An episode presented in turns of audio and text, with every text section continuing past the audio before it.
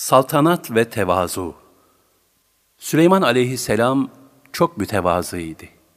Sabahleyin kalkınca miskin ve gariplerin yanına gider, onlarla oturur, miskin miskinlere yakışır derdi. Halk arasında Süleyman aleyhisselam ve serçe kuşu arasında geçen şöyle bir ibretli hadise nakledilir. Süleyman aleyhisselam bir gün serçe kuşunu veya hüt hüt kuşunu azarlamıştı. Bunun üzerine serçe Süleyman aleyhisselamı tehdit etti. Senin saltanatını ve sarayını mahvederim dedi. Süleyman aleyhisselam, senin sıkletin ne ki benim sarayımı mahvedesin dedi. O küçük kuş şöyle cevap verdi. Kanatlarımı ıslatır ve bir vakıf toprağına sürerim. Sonra da kanatlarıma bulaşan vakıf toprağını senin sarayının damına taşırım. Böylece benim taşıdığım o vakıf toprağı senin sarayını çökertmeye yeter.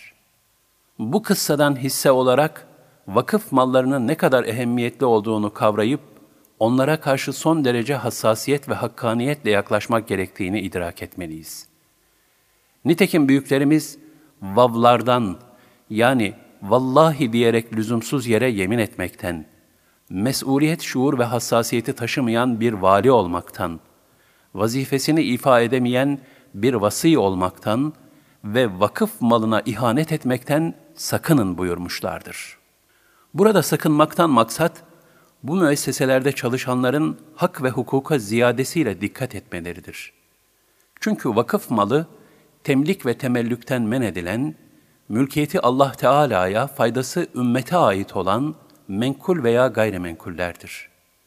Bazı kaynaklarda Süleyman Aleyhisselam'ın diğer peygamberlerden 500 sene sonra cennete gireceği rivayet edilir. Zira Hazreti Süleyman'a büyük bir saltanat ve zenginlik verilmiştir. Bu sebeple bütün bunların hesabını vermek uzun süreceğinden cennete diğer peygamberlerden sonra gireceği bildirilmektedir. Nitekim ayet-i kerimede peygamberlere de hesap sorulacağı beyan edilmektedir.'' Elbette kendilerine peygamber gönderilen kimseleri de, gönderilen peygamberleri de mutlaka hesaba çekeceğiz. El-Araf 6